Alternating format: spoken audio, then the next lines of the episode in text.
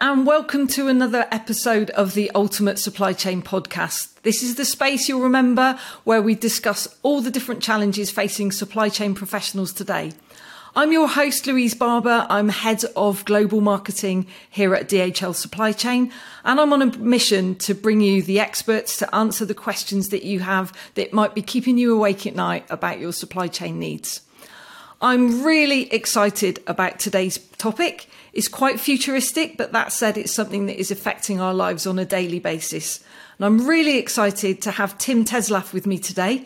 Tim's the Vice President and Global Head of Accelerated Digitalisation at DHL Supply Chain. Tim, welcome. It's great to have you here. Can you just give us a bit of background into who you are and what you do? Surely, Kenlet. What, what an intro, yeah? Thanks, uh, th- thanks for having me. Um, yeah, as you said, Tim Tetzlaff, um, leading a program we call Accelerated Digitalization at DHL Supply Chain globally, um, and having the pleasure of doing this for four years now since we started. And what my responsibility really is with a team of experts from our regions and functions is to bring more digital technologies to a wider number um, of our 1,500 operations worldwide. And uh, digital technologies in this space means, um, yeah, anything digital, so can be sensor solutions, can be analytic solutions, can be robotics, uh, digitally enabled automation, but also wearable devices that help our operators do their job more efficiently. Imagine, for instance, a smartwatch that tells you where to walk next to the next pick. Yeah, I'm based in Cologne, uh, Germany, very close to our head office um, in uh, Bonn.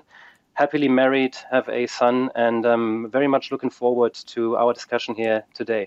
Fantastic. Thanks for that, Tim. It's, it's great to hear a bit about you. It's one of those one of those times where we talk every day, we probably don't know each other that well, come into contact. It's great to get a bit of background. Hadn't realised that you've been doing this since the beginning, so, so, for the last four years.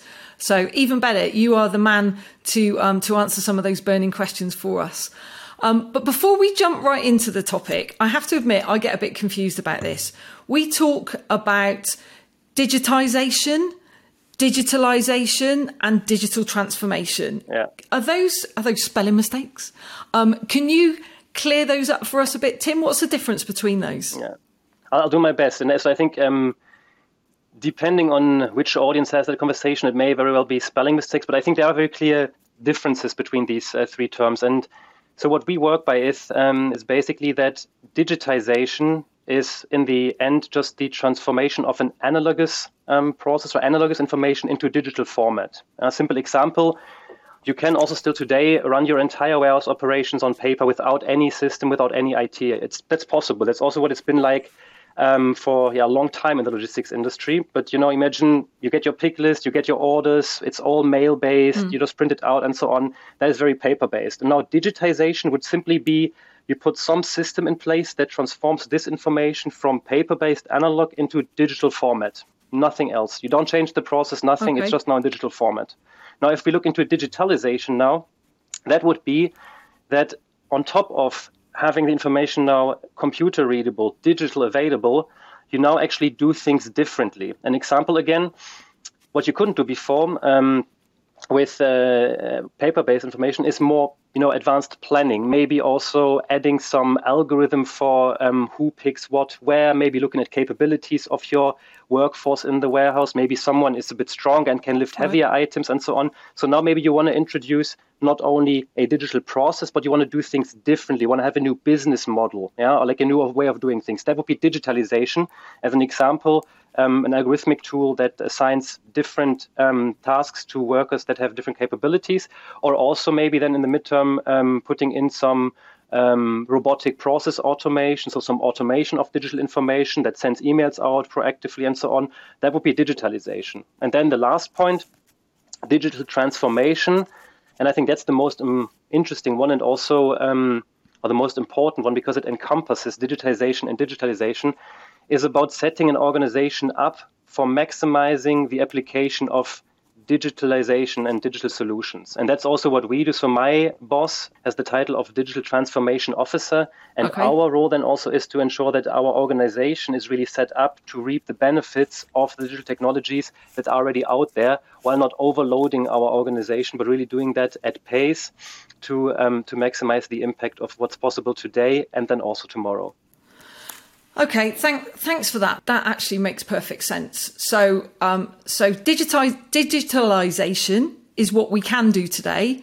Digital transformation is how we might mix that up and do something very, very different in the future. Yeah, so I think there's like some things in digitalization we can already do today, and then digital transformation is really, as you say, yeah. So like um, I'm part of the digital transformation office, so we're about okay, this is what we can do today. Let's roll it out, let's scale it, let's really deploy this to our operations, um, and that's a continuous process actually. Yeah. So what I did four years ago was definitely different to what um, I do today, but the concept didn't change. What yeah. you're doing today, yeah, it will be again different tomorrow. Yeah.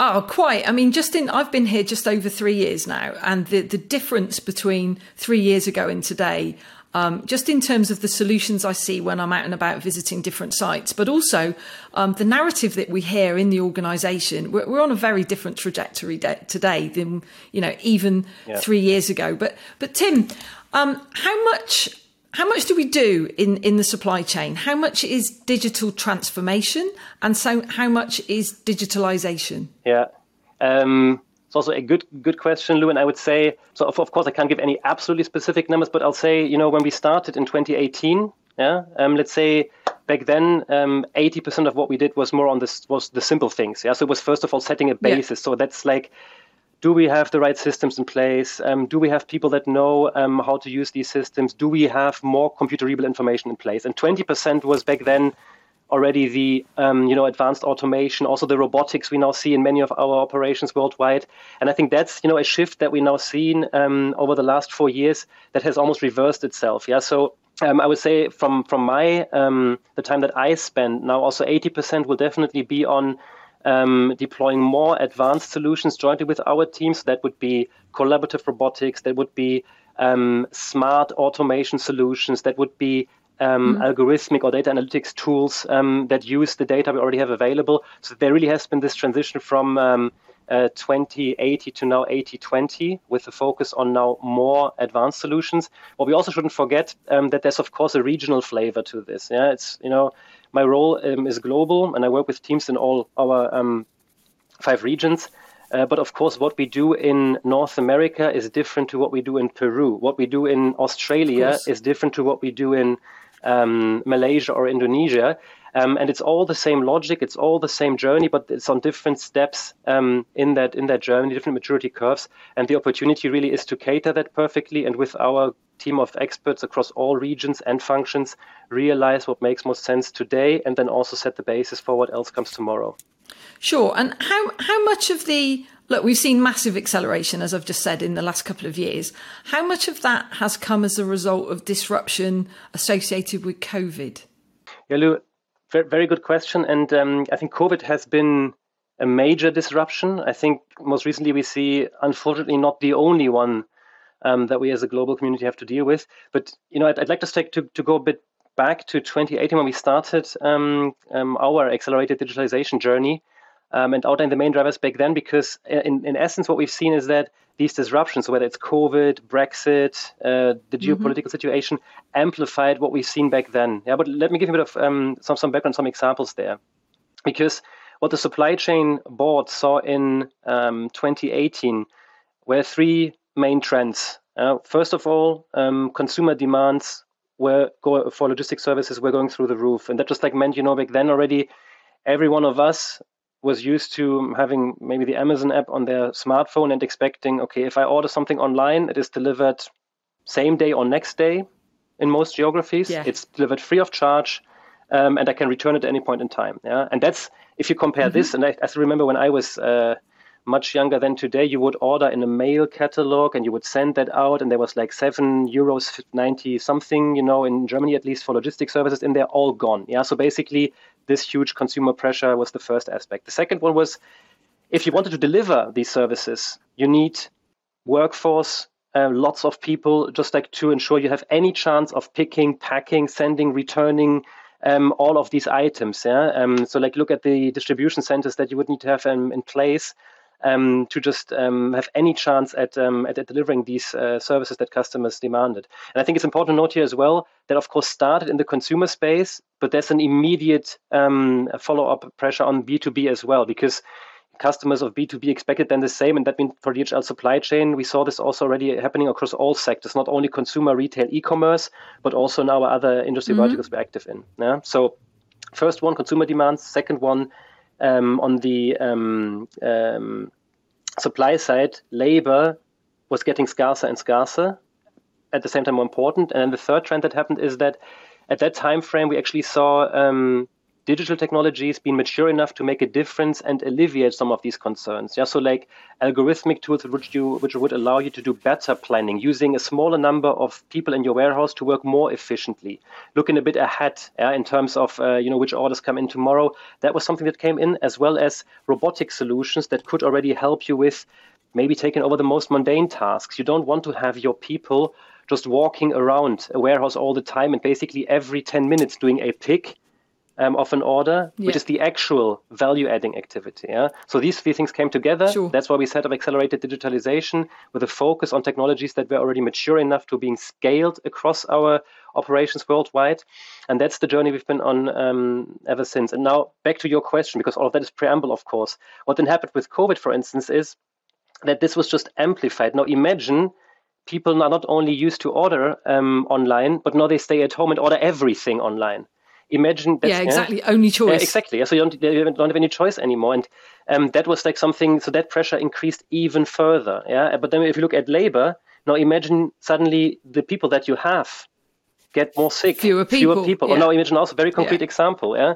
So um, think about a yeah, large e-com operation gets containers in with product from wherever. It has to be unloaded yeah. And what we would do typically is then also okay you know, um, we need to unload that container fast because it didn't actually arrive at 9 a.m. as we thought. It only arrived at 11, but our customers won't be happy if we say, oh, sorry, came late, you get your order only next day or the day after. So we would just like send five people into that container to unload. In COVID, they were like, oh, you need two meters distance. So one person in that container. Yeah.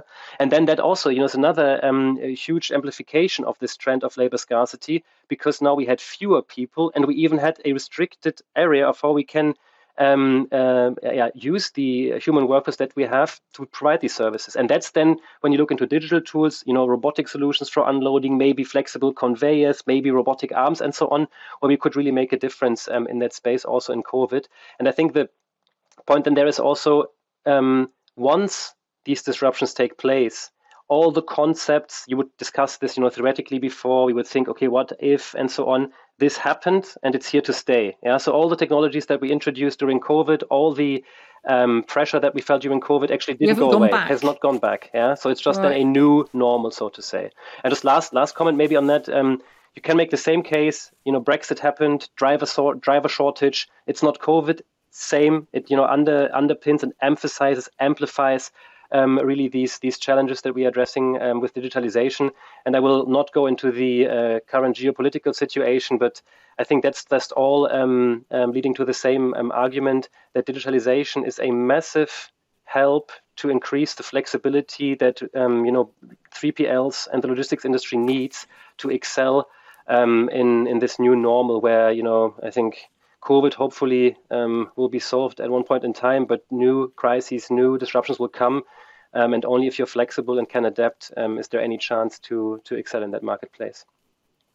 Com- completely, and I think you know we have to see digitalization as an enabler because it it absolutely is. And if you think of the experience that we as a business had during COVID, um, you're absolutely right. The demand for digital solution went through the roof, and, and thanks for explaining, you know, getting into the nitty gritty of to why that was. Um, actually, the um, distance between people unloading hadn't crossed my mind. it's obvious now you say it, but it actually hadn't crossed my mind. Um, except I remember working with one of your colleagues, and he was working on um, a jacket that actually had an alarm in it. So if you got too close to the person next to you, that would, you know, remind you that you need to keep social dis- socially distant. Yeah. Um, so I think we all learned a lot during COVID. Um, and I think, you know, not just in this, I think there are so many aspects of life that have changed during COVID that, w- that will never return. So, some for the good, some, some for the perhaps not so good. But I think digitalization and the way we use it, that collaborative robotics is certainly one of the things that is here to stay that will improve and enhance um, the lives of our colleagues. Um, as you say, it means they can do more value added work. Typically, what questions are customers asking you to which the answer might be, yeah, you need digital transformation? What are the, what are the customer needs that we're satisfying beyond cost? Yeah, yeah. I think um, so. Overall, you could you could almost like say um, what our customers want is is, is is three things. First of all, they want to be optimally informed. So that's where's my right. shipment, where's my good, you know, um, do we have enough at the moment, okay. um, and so on. So that's like really visibility, optimal information. Second one is, do you move my product most efficiently? So, like, do you really ensure that you know we are using latest technology, but it also has to be reliable? It can't be something where you show me a video that it works once, and then the operation is down every every week for a day. Yeah. So, I think that's the um, uh, second uh, second aspect that this um, logistics service is really deploy um, is really delivered um, most uh, efficiently. And then the last point is um, on everything quality, so optimally assured, I'd say. So is the product um, um, handled adequately? Is it, if it's cool uh, storage, is it really, you know, cold chain, is that properly um, handled and so on? And for all of these, you would then have a portfolio of digital solutions. In DHL supply chain, of course, also, you know, we have our Go Green solutions and so on. But, you know, for me, talk mm-hmm. about digital, um, where the customer expects us to offer that portfolio to him, you know, and you know, being knowledgeable. Okay, what works where? What can I already deploy right now? What should we still test, and so on, to then deliver these services. Yeah? And I think then, because you mentioned this point on cost, that also becomes something which is much more a partnership and value discussion than a pure cost discussion, sure. yeah, which I think is the most exciting uh, discussions to be in. If it's just about, hey, can you do this cheaper? you know have to do that oftentimes but it's not the meetings or the discussions that i take lots of energy uh, away from it's much more if it's about value um, and that can be again of course be uh, can be cost can be money but can also be employee satisfaction can be um, better visibility new customer insights um, all of these and how much customer demand is there, Tim? And this is a really unfair question, but are customers coming to you saying, show me your digital solutions? Or are you having to say, okay, I'm responding to the questions that you've asked us around optimizing and, and, and giving you access to yeah. data? Let me show you. Yeah. Is, is it a pull or a push for us? Yeah, um, so it's, it's both. Um, and I'd say at the moment we're 50 50. Yeah. So, like, also, um, if sure. you ask me, I, I think I spend too much time still on pushing. Yeah. Um, um, what is available, what we can do, how things could look like uh, um, with with all of our teams um, today. Um, then just like being pulled in, yeah? or like also people asking proactively, hey, you know, how can we make something work and so on. But it's 50-50 now. I think it was again in 2018, 2080, and of course the goal is to uh, move towards um, yeah, at least 80% um, pull, 20% push. But maybe one concrete example as well um, from this year. So in, in May, um, I was asked to work with um, a large automotive spare parts um, company um, and outlining mm-hmm. basically what can we do for them as DHL supply chain. And of course, you know, um, our um, account lead took me uh, with him to that meeting, and that was that was like a real like for me mind. it was was was mind blowing, but they were they were honestly and positively excited of what we could show because you know, one thing is showing here's like a slide with our technologies. Here's like a dashboard that shows you how much we have in your sector, in which region, and so on. Which like they were already like, okay, that's really cool. What we also did is again, you know, a bit digital transformation. I had a colleague of mine um, at standby in a warehouse, not where this meeting took place, because that was somewhere in Germany in a nice wine region. But I had a colleague of mine in a an automotive warehouse where we deployed an autonomous forklift um, solution, and he was in that warehouse with um, a um, a camera um, and a microphone, so basically like we talk right now, and then I dialed him into that meeting. Yeah. So I could really go from here's our strategic agenda, here's like where we are at the moment, here's like one concrete example for the sector that is relevant for you, and now let's dial into that warehouse so that you can see that DHL is real about it. And I think that was then also wow. what really took them um, took them like by okay, that is really cool now we would really like to see even more of this. Let's do a tour of our your North American UKI warehouses and maybe do some business with you. So I think that's then really the discussions where you can create that pull even more. Yeah, bringing it to life in the moment. There's nothing quite like that, is there? And, and experiencing it. And, you know, I think about 100 years ago when I was a kid, when we all used to pretend we could talk into something and talk to other people. And now we've got mobile phones and actually do it um, and we're you know a step away from from all being in um, driverless cars. You're right. We've got those. We've got driverless forklifts in our in our um, operations that that are just interacting as if they've always been there. Um, so again, I guess that's a comment on the massive acceleration we've seen in implementations around these things over the last the last couple of years in particular. It, it really it really is incredible. So I'm going to ask you another unfair question because I've already done a few of those. We've opened that door. Tim if a customer came to you today and you agreed on um, getting on a, a digital agenda with them, what is the lead time between that first conversation and starting to see some of that digitalization being implemented and, and making a difference for them? Is it a really long lead time? Um, so also depends on uh, which technologies we look at. Yeah. So um, right. what, I, what I would typically um, think of, and let's just like stay with that example of this uh, spare parts company.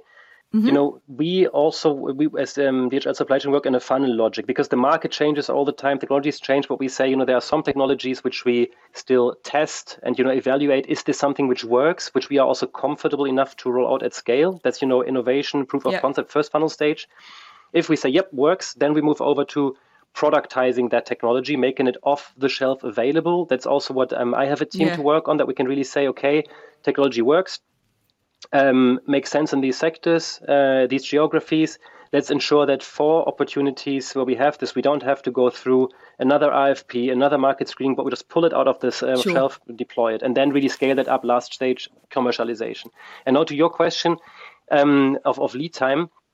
Um, what we would typically also be mindful of, you know, um, for that specific customer, are there some I don't want to call it uh, low hanging fruits, yeah, but some things which you can deploy very quickly. You mentioned these jackets with sensors where you actually are notified if you're more than, uh, if you're closer than two meters to the next colleague to you, yeah. So this is something which you can do in a week, yeah. Some sensor solutions we can also deploy in a week. Some software-based optimizations can be done in, in weeks or months. But then if you look into more complex uh, process changes, so your example of the um, autonomous forklifts, which we have live, that of course requires you know, involvement from health and safety. Huge, inv- exactly. Yeah. yeah. So that's like something where we investment look investment in knowledge. Yeah, yeah, absolutely. Yeah, and that is something where we look then into um, into more like uh, months to um, also, you know, some of the projects. Also, to be honest, that we deployed during COVID took a year and longer. But that's also yeah. fine because we still need to learn. And I think what customers also look for is. Um, that DHL supply chain provides um, tested and proven technology, but also does this in an environment where we are sure um, that uh, the process is the right one, technology is the right one, health and safety is ensured, data security is ensured, and so on. And that are things, you know, the more complex the deployment, the more complex also these topics to look through. But, um, you know, then from a customer perspective, the idea would be to show that journey, look into what, what is most important to them, and then also um, transparently communicate what can be done right now, how would that inform what comes next, and when do we do these things that we can do next. Amazing. Um, you made me think there about I've, I've heard the expression digital by default. Are we for new customers that that are just starting their journey? Is this a is there such a thing as a is a digital supply chain that start that doesn't need that transformation because yeah. it starts digital? Yeah. Are we there yet? Um, conceptually we are there. Yeah? So like also digital by default is also something actually originated originated in the in the UK. So like our UK team um, mm-hmm created this overview. If we think of the funnel again, you know, if you really are now, you've, you've, you've, okay, makes sense, works, productized, deployed it many times, and we say, you know, where this technology makes sense, we shouldn't even have a discussion anymore. Let's deploy it. Yeah? An example. Yeah, sure. sure. Um, if you do um, in a new, new warehouse, um, if you have um, you know five people cleaning the floor every evening, yeah, like why wouldn't you use a, a, a, cleaning robot which is which is you can just buy it yeah so this would be one thing where yeah. you said you know that is now a part of the digital by default and that is also something which our um, IT, so our BD um, IT teams, but also our other customer teams uh, use then to ensure that when our, we as a um, um as a global team, but also our regional management looks as, as a new project that we can say, did we consciously um, look at this list and if um, we could deploy a technology, did we consciously decide against it for whatever valid reason? Yes, I don't know. Maybe there's a contract that mm-hmm. was running for 10 years, but that is really something which works and which we're trying to push out even more. Again, there the point is, of course, what is digital by default in the UK is different to what is digital by default in Brazil. Yeah, but the concept is the of same, course. and we um, imagine a convergence of this over time, um, which I think will not be one or two years, will rather be five, ten years Um, but it's also, I think, something that customers expect from us. Yeah, that we can also say, you know, this is really what we would expect in every new warehouse, every new transport operation. And if not, there's a valid reason. You know, I'm based in Germany, can also be sometimes um, uh, data protection aspects, why some things are possible in uh, some geographies, not in others. Um, but definitely one thing to, to, to, to push even further, which we also focus on at the moment. So you mentioned customer expectation there, Tim. Um, to what extent are um, are our customers expecting us to? Uh, well, listen, obviously customers are expecting us to lead the way. That's exactly what you just said. How do we develop our technology? How how are we innovating? Are we um, are we responding to needs, or are we innovating ahead of the game? What's our research yeah. and development program like? Yeah. yeah, so I think the clear aspiration. So we need to be ahead of the game. We need to be the thought leader on these topics uh, for our customers, and I think we also are. The thing is, you know, DHL Supply Chain, um, the most global third-party logistics provider, and you know, just when we look at the area that I oversee, of course, it is my aspiration to know exactly what is going on in the marketplace, which technologies are out there, um, you know, what is yeah. deployed, and I think we also that's also the, the beauty of it. It's not me only here in Cologne, but it is thousands of our colleagues all over the world that then work jointly to collect okay here are the trade shows we go to here's like the technologies that we've seen here's what we tested um, mm-hmm. all in a standard way. And that's like something which also will be de- very difficult to um, to copy by any of our competitors because they don't just don't have that reach. Yeah and the other point then yeah. I think really is um, this logic of uh, of this of the funnel approach and productizing that we say you know um, we can actually assess what technology makes sense where, what's like our, you know, maybe uh, ballpark um, number of, of, of, of, robots to deploy. And that is very then where we are very attractive for um, what you mentioned, the partners, the technology partners in, um, um in, in digitalization. Yeah, so we had, for instance, last year we announced uh, an agreement to deploy 2,000 robots with one provider by the end of 2022. Uh, we've already hit that target right now. Yeah, so we're only in July, sorry, in August, but we already deployed more um, than than we set out for. But that's also then your aspect in terms of research program. You know, one thing is new from new, so what new technology is out there, but there's of course also new from existing. So how can we, sure. with our operations, inform these technology companies, which very often don't have the same logistics expertise as we have, but we can really put that into our operations. We can really give it into the hands of our operators and say, it's really cool that you set it up that way, but honestly, our floor is not as in you know slightly different. Yeah, exactly. Yeah. It's not it's not in your in your gym at home. It's not just like completely flat. There are some bumps in it and so on. So I think also you mentioned you went to you went to APAC again, mezzanine with mesh mesh mesh flooring. Yeah. And then yeah, you say, yeah, great, great, great, great if a robot works on perfectly um, cleaned up marble, yeah, but that's maybe not the reality. Our warehouses maybe, you know, maybe there's, you know, a concrete floor, maybe there's some uh, steel beams in there, maybe it's a bit dirty and so on. So those things we can also feed back to our providers, inform them about which product development features really make a difference and say, you know, mm-hmm. if you actually put that in place, we can deploy your solution at another 20 sites. And that's what I think, you know, also this new from existing is a huge opportunity for us where we are also in a position to really lead um, um, what digitalization and logistics look like, and definitely for our customers, um, be the most interesting partner to talk to about what works in their operation right now, but also in three years, in five years, and also what they should have done already eight years ago. Yeah. It's interesting, Tim. I went to the Innovation Centre while I was in um, APAC last week. And, and, I know, look, we've got four innovation centres worldwide now. Um, but some, I got to see the quadruped. I'm guessing that you know the quadruped, which is just like a like a robotic dog. And initially, you think, okay, you've built a robotic dog. What are we going to do with a robotic dog? But when you start to think about how people interact, um, to, to, your point a moment ago, when you know the, the ground isn't always flat. Um, so uh, the guy that was demonstrating this to us started to to to demonstrate this this quadruped thing and and really give us examples of how, in terms of final mile, that will cover terrain that nothing with wheels is ever going to cover. Um, and the flexibility around it and the, the years of innovation that that has taken and um, the, the, the, years of work it has taken to get us to what is essentially a robotic dog. Yeah. Um, but the applications of that are potentially uh, huge. Yeah. Um, so really exciting to see that we are really investing ahead of the game. We don't quite know what the use case is going to be yet, but in terms of the methodology, it's like you say, sometimes what we're striving for may not be the obvious things. You know, it might not be a flying car. Yeah. It might be a vehicle that works on a dirty floor. Yeah, yeah. Um, perhaps not so exciting, Yeah. but its application is, is enormous. But maybe also Lou, Um, um, one, one, one thought there just quickly because like what you mentioned. So this um, this dog. Um, so I, I assume this is the Boston Dynamics Spot dog. Yeah, and that's like, Yes, a perfect, perfect example. Yeah, because um, you know we have a collaboration with with Boston Dynamics. Um, and they come from, you know, like, I think, so I forgot what their actual vision is, but they almost want to show what robotics can do and how, like, you know, you have robots. Exactly, the art of the possible. Exactly, the art of the possible, doing backflips and so on. But the really cool thing is, you know, um, and they, they mention to this to this often time. Yeah, they for instance they have um, the the robot dog um, Spot. They also have a humanoid robot with arms and a head, which is called Atlas.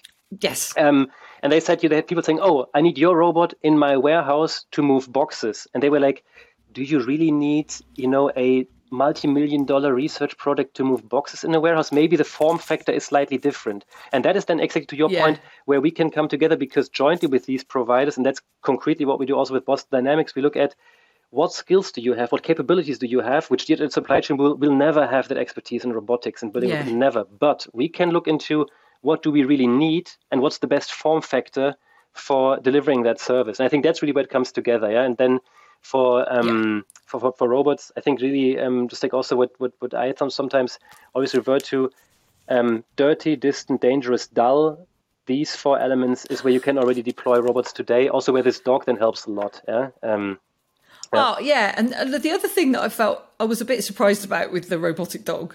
Um, look, I work in brands, so I'm I'm used to being touched emotionally, not just rationally. The dog was cute, um, and it's I mean basically it's a it's a plastic dog. yeah. Um, it, it does amazing things and works just like a dog. But what is it in me that finds this dog cute? There is something about me that wanting to interact with it. And whilst I can rationalise that and think, yeah, that's a one-off, it's not a one-off um, because when we visited the site and we saw people interacting with um, with the, with the bots, the things that are moving around and going to the right places to do the next pick. There's almost an emotion between the pickers Yeah. and the bots. Yeah, yeah, yeah. Um, there's a so there's a real thing. This this um, this robotic collaboration Yeah. is a thing. Yeah. Um, and seeing them work side by side, it really is collaboration. And just And- one- and is, is that something that is typical? Yeah, I mean, um, so I also wanted wanted to mention so the uh, what you outlined this this collaboration. You know, that's also to your earlier question um, on how we can scale up. That's that's crucial. Yeah, that we get this type of you know no anxiety, not like sort of you know I want to want to be part of this and so on. And what you outlined there are very concrete examples of where this works. What we've seen for all our deployments um, of, of robots is that the operational team actually also does a naming competition and then gives each of the robots a name. Yeah, and of course, I think every site has a C3PO and an R2D2, but it also gets very creative. Yeah, so in uh, in Spain, um, they gave um, the uh, the robots have names of dogs of the um, warehouse workers, so they have the have name of um, of the warehouse worker Oh, dogs. nice. Yeah, my, my favorite, my favorite though is uh, from from from the UK actually, um, where um, they have one robot, and it's also it's one of those that you saw in uh, in uh, in Asia, so that uh, takes a tote, a carton through the warehouse, and then is picked into, and this one is called Oscar de Bot, and um, Oh, and they got Patrick Kellehertz as well, haven't they? Yes, yes. So like basically then also having our senior management represented as a uh, robot um, on the on the shop floor. Um, and then, you know, of course, the team has lots of fun saying, you know, which robot has the lowest pick rate again, yeah, and so on. so, um, but I think that engagement is really also what, what makes a difference. Great to see this also, um, as you mentioned, uh, from the teams in uh, in Asia Pacific. Yeah, it was amazing. It was um, it's really quite inspiring to see, um, and you know, people not seeing this as a threat, but really appreciating the interaction with the robots to make their um, the quality of the, the value they were adding so much greater. Um, Tim, I'm going to ask the million dollar question. What's the future look like? What what's happening in you know? I mentioned talking into things when I was a, a small child, and you know, we talk about flying cars. What's the future like in ten to twenty years? Yeah, um, if I only knew. No, but I have an, I have an, I have an idea. Yeah, um, and I think um, one thing um, that was actually mentioned in one of, of, of the previous episodes with Richard uh, Wilding. So this idea of um, having fully dark warehouses and, you know, like there's no human in there, it's all done by, by robots or by automation and we're all mm. out of jobs. I distinctly do not think that this is what it's the future coming, look like. Yeah, it won't, won't, be that way. Yeah, so you look at sort of um, the key driver of what um, you know changes how we um, provide logistics services at the moment flexibility. And flexibility is typically something where you need to balance robotic automation human labor and so on. So i think the future yeah. will be one where we have more rewarding jobs in our operations but also in, in, in our functions working with digital tools but where um, you know you can flex up and down based on also different um, demands. Yeah so you can add more robots if you um, don't have the labor. But if you have then you know more um, tasks that require versatility, then that is also something where you can bring humans in again. That's typically the more interesting tasks. So also for robotic arms, you know, it's um, it's it's very difficult doing things that are super easy for me as a human. Yeah, so I can just grab this bottle and open it, and I don't need any training for it. Yeah, but next I'll just grab this face mask, soft. Yeah, and I could put it on. But these very dexterous tasks are still very difficult yeah. for, for robots to do. So I think there's always, you know, less walking. You can do that with a with a with a robot, but then managing the flow, orchestrating, doing the value added tasks. That's what we still what we see lots of people for, and I think it's then really, in my opinion, the most exciting industry to work in because you will see digital uh, digitalization applied not only where it is anyway native, so online and so on, but in mm-hmm. operations, robots working with people, working with humans, always with the best possible mix of who does what, and also with the most rewarding uh, task in there. So I think that those those type of um, of operations that um, uh, use the best combination of still for a very long time unique human capabilities, but complemented with robotic automation, data insights wherever possible um, is what we'll see in the next five and I think also still 10 years. Yeah. That's exciting, Tim. And I guess that whole Internet of Things, um, where you've got things operating with things and then those things operating with individuals, um, you know, real people, that that's going to be a really exciting um, yeah. future development, yeah. I'm sure. One last point, and maybe we can also, um, but uh, I just like that made me think what you mentioned, things acting with things. Just one concrete example again, because I don't want to be too, too technical all the time. But what we've seen with robots, for instance, is um, you know autonomous forklift. You mentioned that as well. Takes a pallet, puts it somewhere, fine. But then we saw this actually, you know, um, moved the pallet up to the 12 meter um, pallet rack, but stopped and said, you know, pallet yeah. position is full. Yeah, but we were like looking, it's not full, it's empty. We can see it. Okay, you know, robot says it's full. What we found out is there were spider webs all the way up there yeah? And the cameras because we say you know we need to be very sensitive and you know safety first were sent to such a yeah. sensitivity level that they said no the spider webs actually um, made this robot say i can't put this pallet there but that also shows you know the journey we still have to take and where humans and um, robots really have to work together to really you know realize the opportunity we have in that space yeah? And that's just like one your floor example is another one but i think there's like really you can see how these jobs change from doing the yeah. grunt work for the human to really enabling flow, ensuring perfectly set up operations, ensuring that people, robots, automation work together. I think just one example I also um, wanted to share, which is quite tangible um, to see how this collaboration also works in practice. Yeah, no, you're absolutely right, and and even the robotic dog, the quadruped, you know that that animal, that that robot. Here I go. That robot can go to places that you might not want yes. people to go to for safety reasons. Exactly. Yeah. Um, you know, we've just come out of a pandemic. I, I can definitely see an application for something robotic to do a bit of delivery that you might not want humans to do in the future. Oh yeah. Um, just incredible how um, how what a massive contribution technology can make to to a human's life. Um, if you could leave if you could leave one message behind, Tim, perhaps to um, not so much a customer, but to anybody who's thinking that robotics might not be the way forward, that digital transformation may not be the way forward, what would you say to convince them?